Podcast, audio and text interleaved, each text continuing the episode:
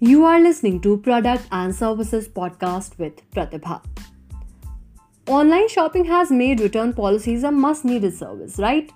Very often, customers cannot estimate the actual features of the product and want to know that they will be able to return the product if the product doesn't match what they had in mind. One of the many reasons for the success of brands like Amazon is the immensely customer friendly return service.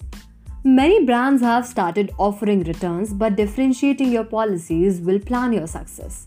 Well, there are two types of returns basically one controlled and the second one uncontrolled. Let's learn about both in detail. Controlled returns.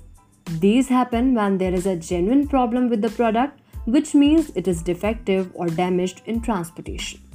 A high number of controlled returns hints that a change is required in product quality or transportation. Second, uncontrolled returns. These depend on customer experience.